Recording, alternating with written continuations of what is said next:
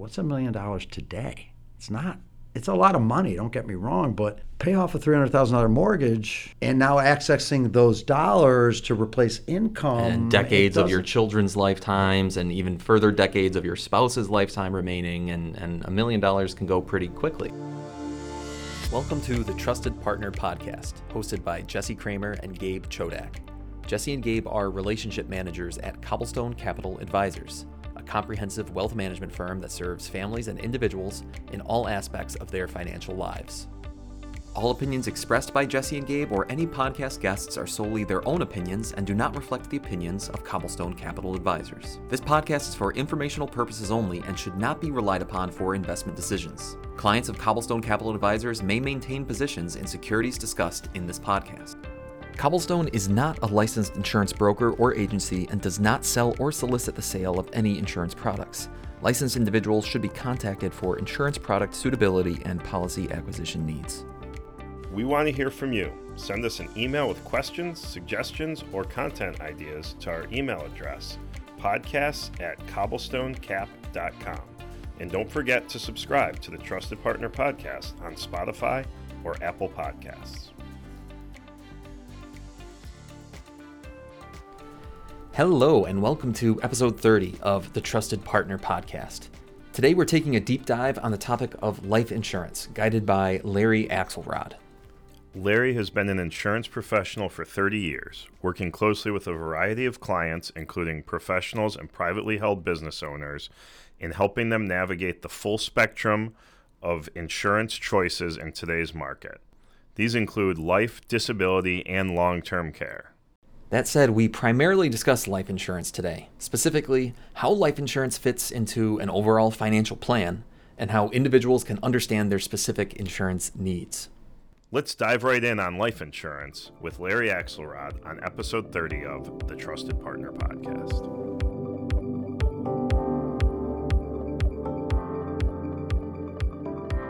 Larry, great to have you on today. Appreciate you taking the time. Where do we start when it comes to life insurance? I, I guess, you know, kind of what's the purpose of life insurance? I mean, Jesse and I kind of have our viewpoints, but what's what's your viewpoint? Like, why do people have life insurance? The purpose of life insurance, in my opinion, is um, it's about really about protection, whether it's your family, whether it's your business. Um, it's also a really good form of risk management to protect uh, against the inevitable or unfortunate you know, um, situation if you were to pass away early, which could definitely have an impact not just on your family, but really from the business standpoint. What would that do to your to your business, um, and and how would that affect that going forward? Yeah, I, th- I think that's something that a lot of people think of it in terms of themselves and perhaps their their kids and their spouses, but the business aspect, I, I think some people often forget, and you know what impact if if someone passes and their business is in their estate or their sole owner or their you know joint owners you know talk us through a little bit more of how you know some situations you've seen or just how people think of risk management as, as business owners and where insurance comes into play so i think for the business market um, most people will start talking about you know, buy sell agreements, uh, succession planning. What happens if you have a bunch of business owners or a handful and one of them passes away? How does their uh, valuation of their stock get transferred?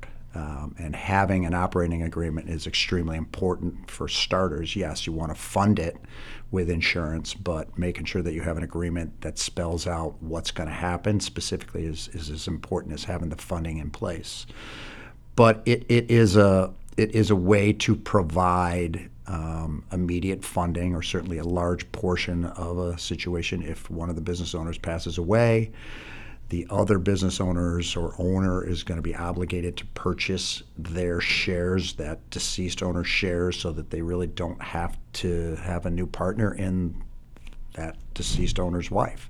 And I think most business owners would prefer that situation. Um, and insurance is there to kind of, for a very small amount of money, provides that funding that can either just to get somebody out and, and make it a transition so that the deceased owner's family gets the money quicker and the company can move on because that money is there really to help buy out the shares. And that's one piece of it. The other piece would be key man coverage. You have a, a specific employee whether he drives revenue or management but is extremely important to your organization. What happens if he dies? What's the impact on revenues? What's impact on just the business as a whole. And you can there is some you know techniques to value a key man, um, you know, based on salary and revenues and what have you, and then putting a insurance policy to really protect the company. Um, they own it. They're the beneficiary of it. They now have funds to maybe offset that time period where it takes to get somebody up to speed it's money that they can use to kind of recruit and train new people to take that position. Um, but it's it really does provide a, a, really nice and an easy way for, for companies to kind of move on beyond when somebody dies. Not not to go down the, the path of fear too much, but I mean, have you encountered situations before where some of those policies weren't in place for a for a small mid mid sized business, something like that? And I mean, maybe anonymizing some of the details. I mean, can you tell us one of those stories? Yeah, uh, you know, you have typically we're talking about small businesses, you know, maybe two or three different owners. Um, and as I said, they didn't have an operating agreement. So it's the operating agreement doesn't just deal with the death; it deals with disability, uh, deals with early retirement, deals with a situation where somebody might just say, "We can't work with you anymore. What's what's the financial obligation?" But we had um, two brothers who, you know, each had their own families. They we tried and tried and discussed it, and they were in the process of dealing with an attorney and to get it done. And one of them passed away, and they did not have the funding in place to buy out and provide funding to the surviving spouse and that becomes a real kind of a hassle. Um, it, it's a very difficult situation. You're not just dealing with the death of a spouse. Now you have some financial worries, which is something that really life insurance is supposed to do, is to take that financial worry out of it. You're always going to deal with the aftermath of death, but knowing that you don't have to worry about the financial side of it, then that just makes it a little bit easier to deal with going forward. Yeah, it's kind of items we've talked about before from estate planning and financial planning. Similarly, you want to make sure that your wishes and desires are executed um, after your passing, and you want to make sure that the right people are taken care of. This is another piece of that puzzle, whether it's personal or business, and, and sometimes both. And so I, I would assume, too, right? If you're a business owner, you have you insurance through the business for those potential situations, but then there's also the personal side as well, and and people should view those separately. Um, yes and no. I think it's it's I think it's part of an overall plan. Um, you know, your business part of your state, right? It's part of your net worth. It's part of your family, really. So having um, insurance I think you know you have to kind of protect both sides of this. You've got an investment in a company that you have partners. You, you want to invest the the insurance is there to make sure that that continues on, and then the flip side, making sure that you understand that there has to be direct to your family, right? Because there's always going to be some transition to get the business interests to the survivors. Um, so yeah, I, I you know, I, I think you probably would say, you know, yeah, you deal with them separately, but you don't. You're looking at it all. When I'm talking to to clients, even this morning, it's about you know what do we have as a whole. You know, we've got a list of insurance products. Half of them are personally owned, personal beneficiaries. The others are involved with his partners and, and what have you. And it's part of an overall plan, but we're looking at everything as a whole to make sure that both components are taken care of. Right. right.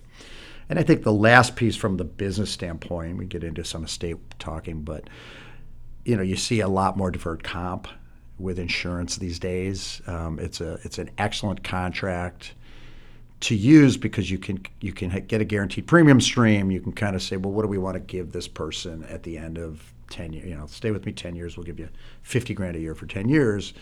You know, it's it's it's. I guess from your standpoint, it's harder to say, well, if you put two thousand dollars away and you know, when the market fluctuates. The thing about permanent life insurance and whole life with deferred comp is there's not a lot of fluctuation. Everything's guaranteed.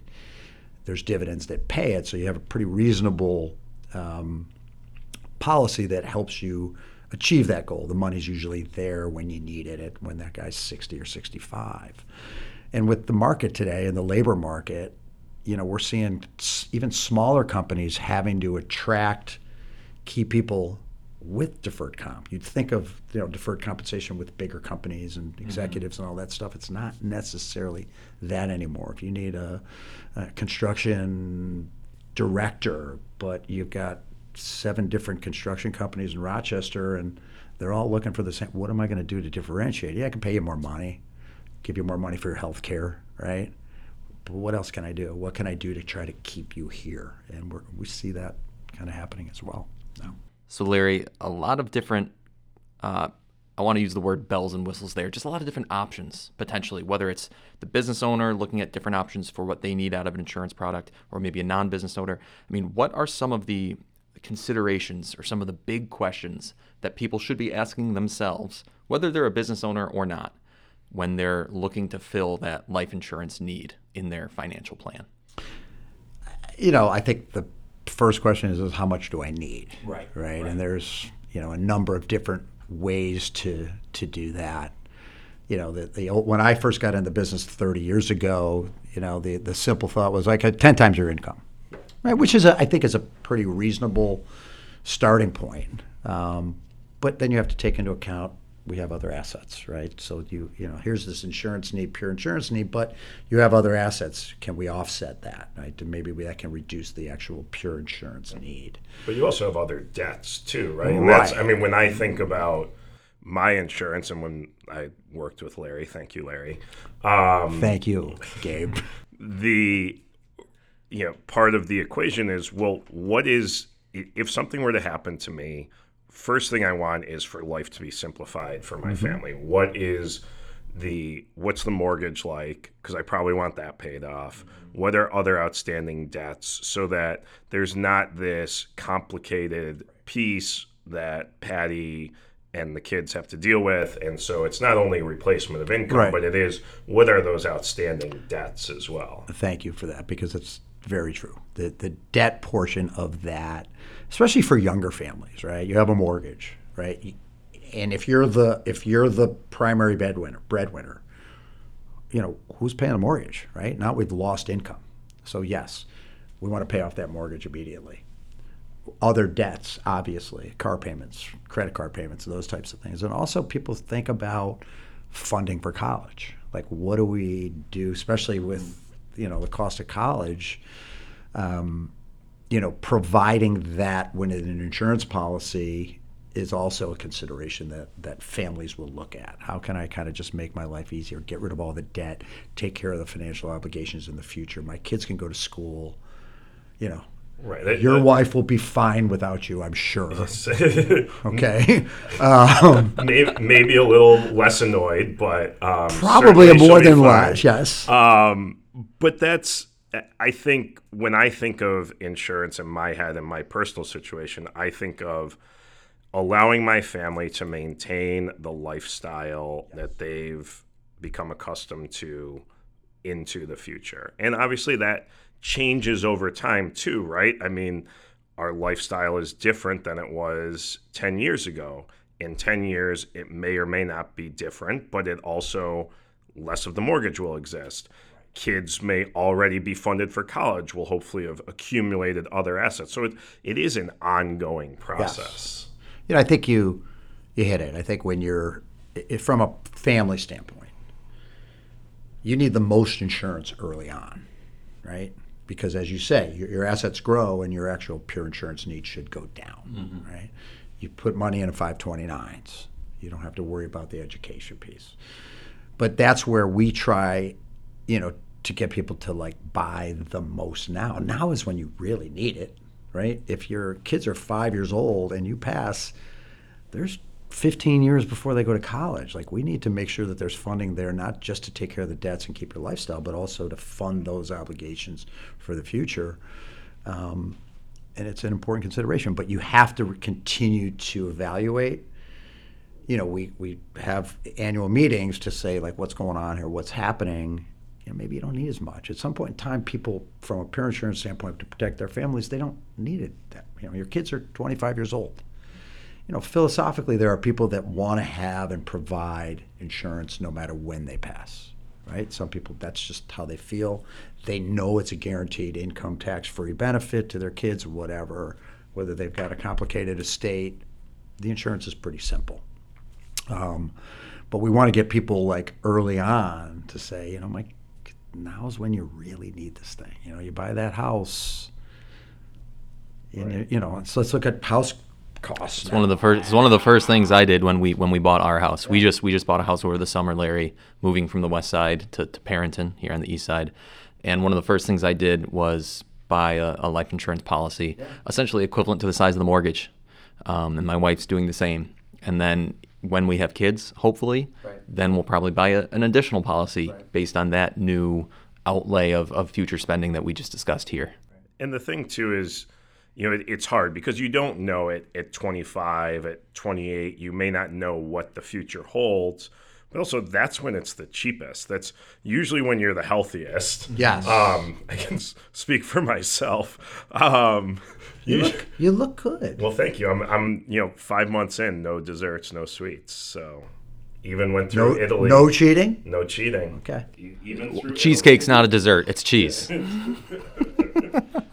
um, okay but that that's when it's the cheapest. And and when you think like going talking about the original point that you said, it's it's risk management, it's insurance against something horrific happening, right? Term insurance is just that. It is a cheap way to insure against something really bad happening and making sure that it doesn't create chaos or put people that you love in a really bad situation.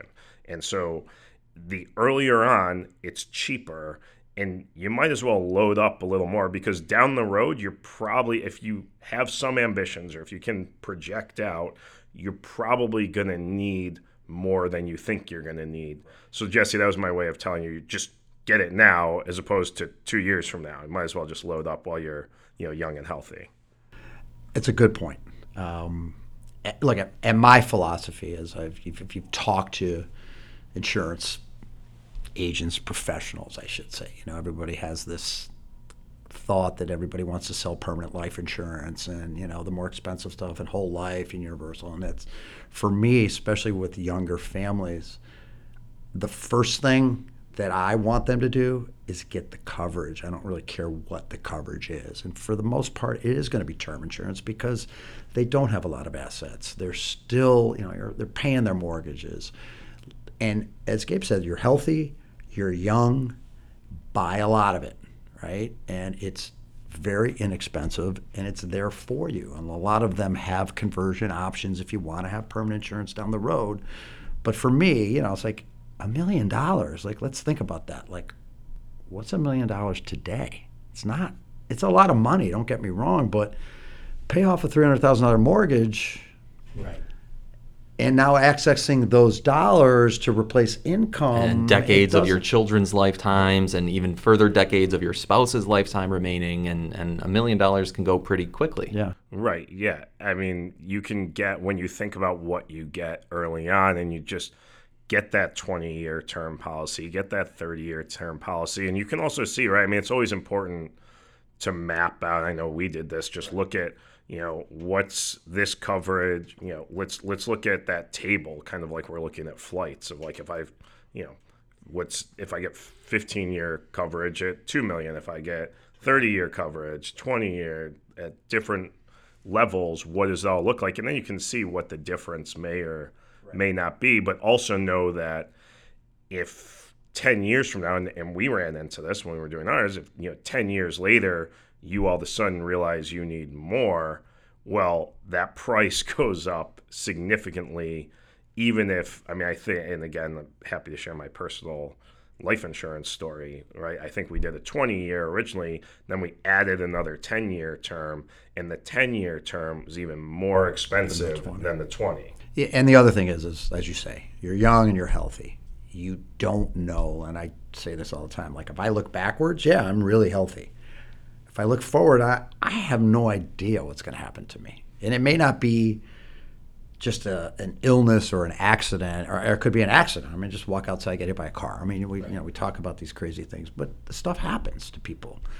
Um, but as you get older, it gets a little bit more difficult to qualify, right? Because your health is not as good as when you were 25. Now, for most people, you're pretty healthy till you're in your 60s, what have you, but get it early, right? Um, Is there anything people can do, Larry, to make qualification more likely? I mean, is the answer as simple as just try to get healthier before you buy it, or, or are there any any tips, tricks, any secrets from inside the industry? I can't. I can't tell them. No, I, I, I think it's look at you know your height and your weight. You know, it, obviously, if you're overweight, yeah, you want to lose weight, right? If you smoke, you want to stop smoking. Smoking will double and in some cases triple a premium. Um, and you can't even tell the examiner like you, you had. I had. We were just talking to a client yesterday. He had mentioned that he had a cigarette. He didn't test for it, but he became a smoker. Yeah. Wow. And the rate from like seven hundred dollars to like five thousand. Right? We're like, ah. we're now in the process of reevaluating and going back. And it, we ended up getting him out of the smoker status, but we couldn't get him preferred because that was the only concession I could get. I couldn't get, hey, he's really preferred. But wait a minute, we're gonna. You either take the standard non-smoker or you take the preferred smoker. Well, we'll take the standard non-smoker, and now we're going to go back and test him again and see if we can't get him a better rate, and he'll probably buy more coverage because now it's, it'll be cheaper again. Yeah. So, what is the process when people? I mean, it, when you're going to get coverage, because there's also a lot of workplaces like here at Cobblestone, we have like each year we can get a certain amount right from our paycheck. It's not much, but you can add a little bit without any testing. Um, what's the what's the general process like, and is it the same through all different types of life insurance policies? So you're talking, you know, you're talking about voluntary coverage through your employer um, versus just personal people kind of having to contract and get it themselves. So for every insurance company, there's medical underwriting, with the exception of what you're talking about, which we can talk about in a sec. Um, you know, blood, urine, medical questionnaire. Um, you know, your medications, your family history plays into it. I mean, there are certain things that you can't change.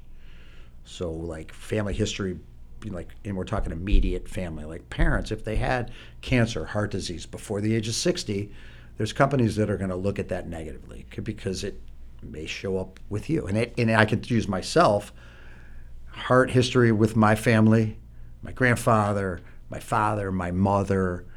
I was ultra preferred, like the best rate. And at 47, I had a heart attack. Hmm. And I will shout out to my excellent cardiologist. I'm in great shape. He goes, "Your your heart disease is going away." So I had all this term, right? That was exploding because, as we know, like guaranteed level term at a certain point in time, the guaranteed premium is up, and then every carrier just jacks it. So they're saying if you're not healthy, you got to pay the high rate. Well, if you're healthy, you go get something else, right? But I also had the conversion option with this contract. So I went back, and I didn't really want to buy. I shouldn't say this, permanent whole life at this time. My kids were young, but my kids were 10 years old. I needed insurance. So I went back to my company, and they said, "Well, if you had your heart attack at 50, that would have been better." And I said, "Well, You couldn't have planned that. I, I mean, come on. not after the weekend I had.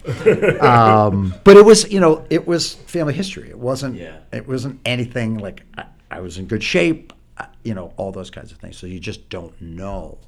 Um, but they came back and said, you know, you're like table F. I go, like I've been working here for 25 years. Like you can't give me standard.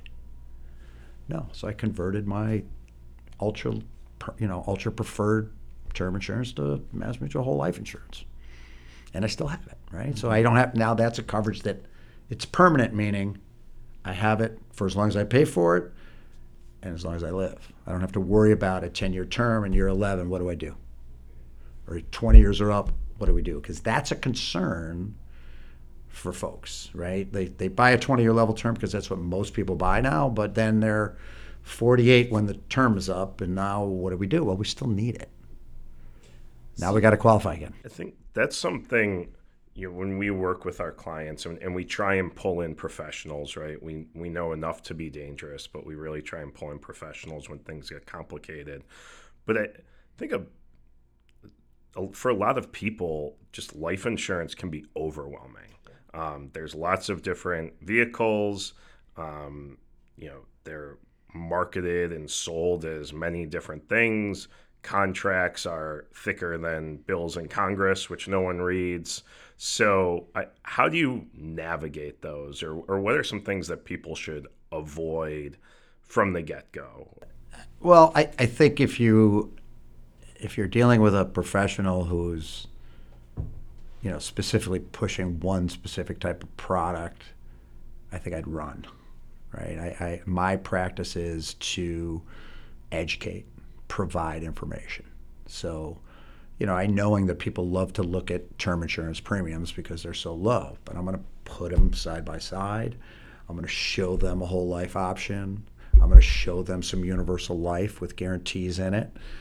Um, you know, depending on what stage of life they are in. If they're older folks, maybe we look at some type of long-term care access, which we can talk about in a little bit.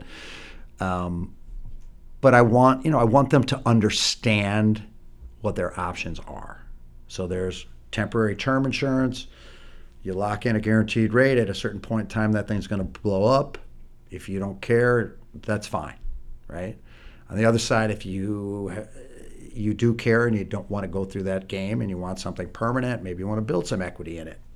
There's a whole life contract, or you just want kind of a, you know, the new universal life contracts are all guaranteed now. They used to be kind of be flexible premium contracts, and as interest rates went down, I'd have to come back to you and go, okay, Jesse, I need more money. Well, no insurance guy wants to come up to you and say, yeah, I told you it was five grand. Well, now I need 10 because interest rates went down. Mm-hmm. Or variable life insurance. I don't know what you guys talk about that. I'm not a big fan of that. I leave investments to the professionals, um, and I'm more about risk free and from a from, I'm conservative as far as insurance products go. Mm-hmm. Uh, that's kind of my take on it. Doesn't mean I'm right, but that's kind of my take. So I look at more whole life that has guarantees. I look at the universal life contracts that now everything's guaranteed in it. They don't build the cash in it, but that's okay because some people don't really want cash inside their life insurance. But it's permanent and it's a rate that doesn't change. Right.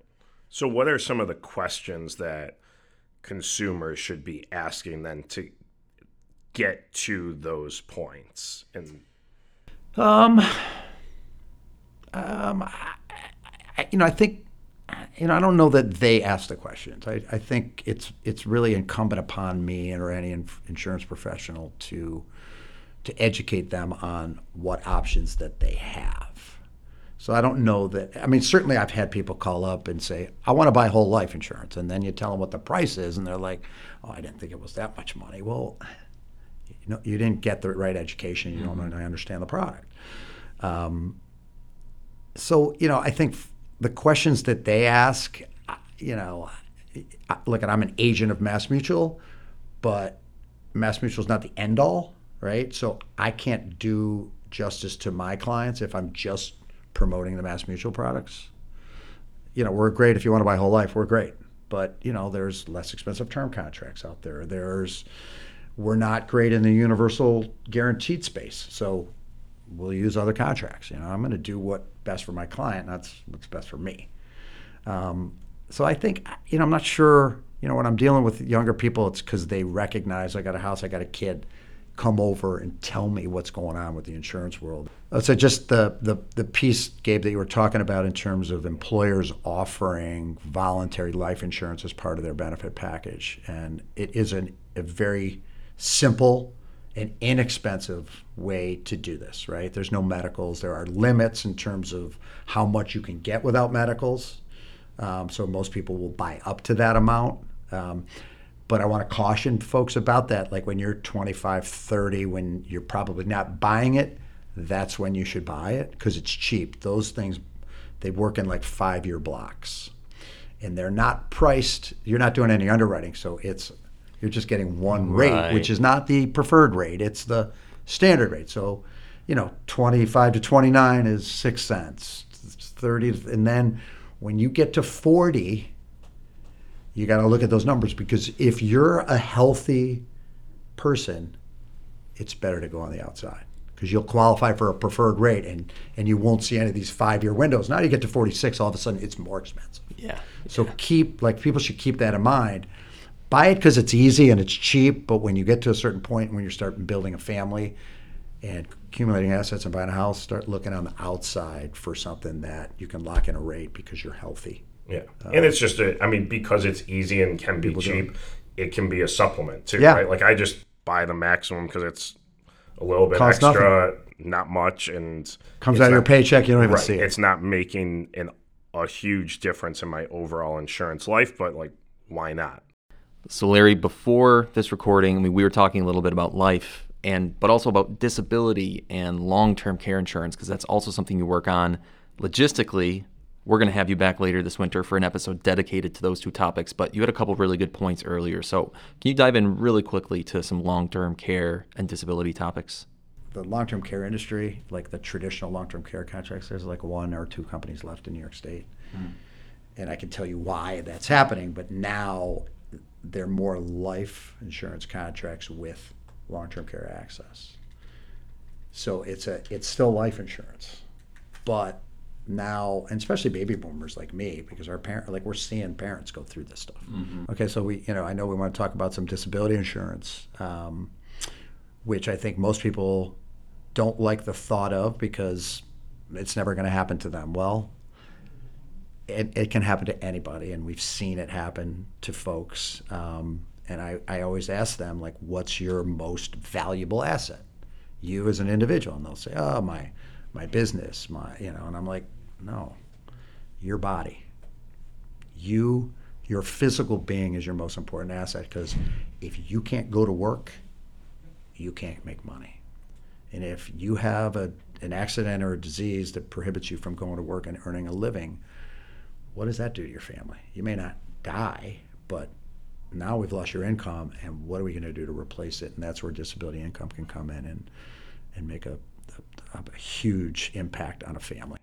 And typically, costs will probably go up as well, just in in your life. Yeah, absolutely. I look at. I think for most people, they, when you get disabled, if somebody gets disabled, you're, I think for the most part, your expenses, maybe not your medical expenses, but your expenses are going to change, right? There's certain things that are not going to be able to do. But you don't want, you know, the idea behind insurance is you don't really want your family to not be able to continue to live their lifestyle. So protecting your most valuable asset with disability insurance is a is a prudent thing to do. So, one thing we, we haven't quite touched on yet, Larry, is the fact that life insurance usually is a, a pretty big part of estate planning of, of what happens to someone's assets after they pass away. So, what are some, whether it's common conversations, common questions, common answers that you're having with clients when it comes to that intersection of estate planning and life insurance? You know, so estate planning, you know, so a lot of it is about liquidity. Um, and, you know, whether or not you're in a situation where you may be subject to estate taxes, obviously we know exemptions are planning to go down in another two years, I think, uh, 2026.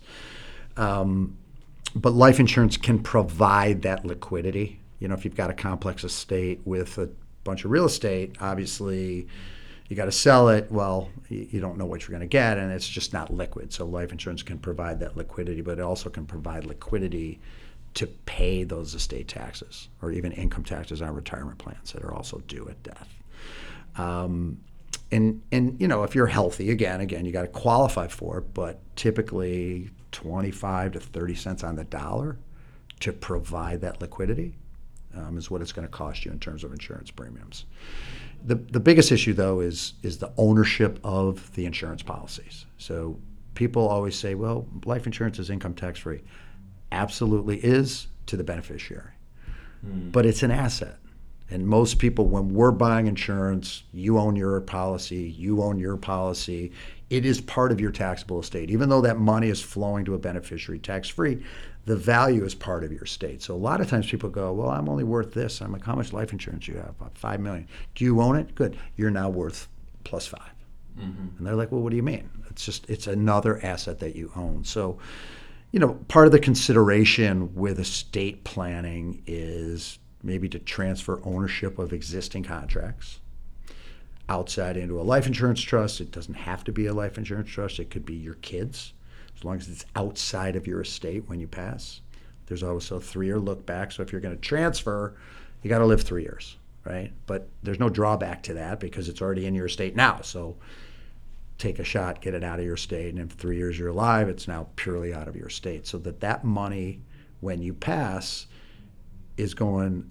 There's no taxation at all because it's not an asset. You don't own that asset. And then if you have a trust document, which most of those contracts are owned by an irrevocable life insurance trust, that that's like a, it's almost like a will. It's going to say who gets the money, how is it going to be distributed, and whatever, and that money is going to flow completely outside of your estate.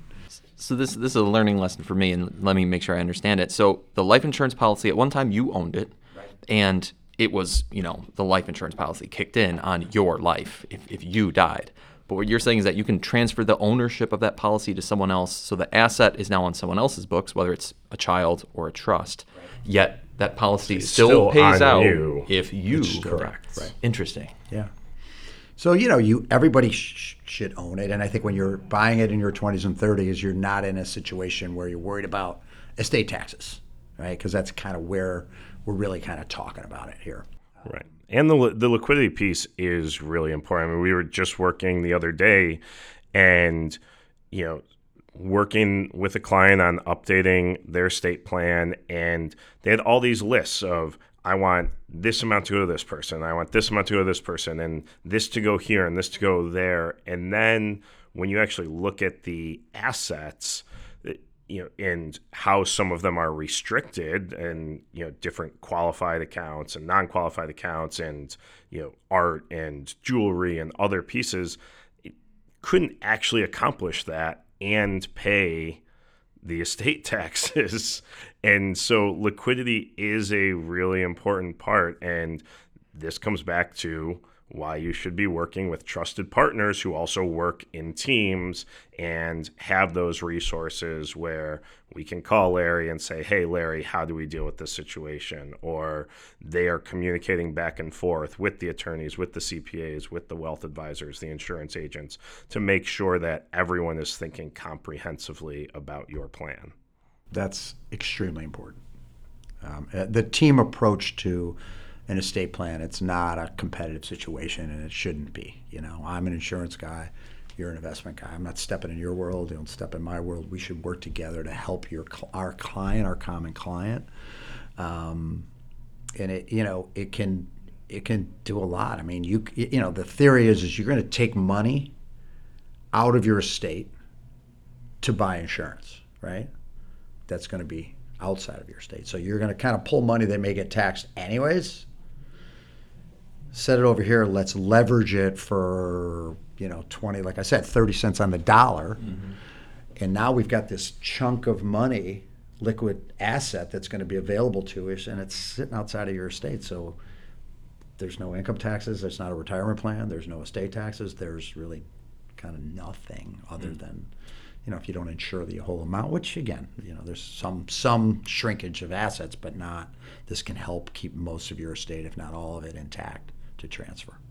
Uh, we've been sharing a little golf stories kind of off mic throughout this episode. Gabe, I know you just had a great weekend with some friends. We just held a little uh, event last week here for some friends of the firm. Larry, I know you're a big golfer. So let's season in review. What's one thing about your golf season that went really well for you and one thing that just that wasn't quite there that you want to work on for next summer? Um, I'm going to say most. This was a good season for me, although I was horrible on that freezing cold day at CCR in May. Um, I'm aware. I remember. Horrible. Of course, it was like 27 degrees. You made me play. Um, I, I think that my game got a little bit more consistent. I changed my putting stroke to conventional. My short game, I improved. And yet, I played less golf this year than I have in the past, and I rarely ever practice. So I'm just kind of a happy go lucky guy. I walk out there. It's more important to be with my friends. My goal would be to find better friends to play golf with next year. I'm a little tired of my group. Um, I'm just kidding. I love my guys. That's funny. I, I don't remember the, the invite this year. Well, you you, Interesting. you were going to get it. How, do you want to play in the snowbird? Sure. Okay, When done. You want to play? Is it in Florida or? No, no. The snowbird would be right here. Oh, I'd love to. Twenty. I'd love to. First or something like that. Greenskeeper's revenge. So I, my goal is to um, get a little bit more consistent. You know, I'm getting a little older. I don't hit it as far as I used to. I can teach you how to swing without using your lower half.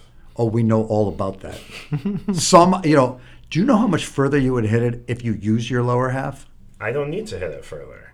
It goes straight. That's all that matters. with like a, th- like a half a back Oh, half a backswing? We've, we've talked about it on the podcast, Larry. I, I tell I tell Gabe he needs he owes his hockey coach a tip hockey. because he's got a hockey swing. It's a slap shot. totally. And Although I got the hockey hair too. He I, does. that's I've played with real hockey players. Yeah, no, they actually They hockey- take it way back. hockey players hit the ball miles. It's crazy. Uh, but you know, I I've had a pretty good golf year. I'm down to a five three. I've had eleven rounds. You're under better than 80, me. You're better than me now. Um, Let's go. Sorry, it was 11 rounds. What were those 11 rounds? Eleven rounds under eighty. What was your low? That's great. um, a 76. So it's just been it's been really consistent. Most rounds have been between 78 and 82. So it, it's all been iron striking. I've just I've been striking the irons very very well this year, and that's been key. I think next year some of my lag putting this year was was not great. I it- it's gotten better through the course of the year, but I think that's something because I'm not really I'm not going at pins. I'm just trying to hit the middle of the green. Bigger greens that can leave very long putts. And so I think lag putting next year is probably the focal point. Are you going to practice it? Um, I don't know. Probably I'm I'm gonna say I am, and I'm probably not. Um, but maybe I could. I it's been a lot of fun this year though, as my son has really started to want to go play and has been active and wanting to go hit balls and stuff. And so just going and I've found that as a time to actually practice because I'm just there hitting balls with him, playing the short course, doing things like that. So maybe I'll I'll practice with him. I had a weird season. My first 12 rounds were all between 90 and 100. Very consistent, but but frustrating because I have, you know, I have bigger goals. And then in the last month and a half, I had a couple rounds in the low 80s, a couple really good rounds. I got my handicap down to 14, which feels not bad. For a guy that just uh, started playing, Did you he's start an, playing? He's an athlete, Larry. So last summer was kind of my first big summer playing since my teenage years. So it's kind of been I played a lot as a teen, took 12 years off, and then started playing a lot again last summer. basically I'll sum it up. I'm taking him as a partner as a 14 or above. I'm I'm buying. Okay, then he's coming with us for the Greenskeeper's revenge. But the thing is, in recent, I I almost want to go take a couple lessons, and I, I want to cons- reconstruct my swing from the bottom up. What an the, engineer. Because the one thing I, the one I thing, did hear that you were an I'm engineer. originally, But but reconstruct I, my swing. I sometimes I think maybe just some a little bit of eye hand coordination and a little bit of just natural kind of swinging athleticism gets me out of some places where I feel like my swing isn't very repeatable or just there there are things about my golf game that I think are holding me back where I've got these old habits that I've been doing for too long that I need to kind of get rid of. One example being for in the last couple weeks, all of my irons are drawing to the point of almost a hook. I can't figure out why. So they're like little things like that that I just need to work on, and I think maybe a, a pro looking at my swing, hitting the range, doing some stuff like that might do me some good. So probably that'll be my goal for uh, for next summer. I want him as a 14 before he goes down. And listeners, thank you for tuning in to the Trusted Partner Podcast. We want to start answering some of your questions on the show. So if you have an investing, a financial planning, a personal finance question, send that question to podcast at cobblestonecap.com. Once again, that's podcast at cobblestonecap.com. Thank you again for listening to the Trusted Partner Podcast.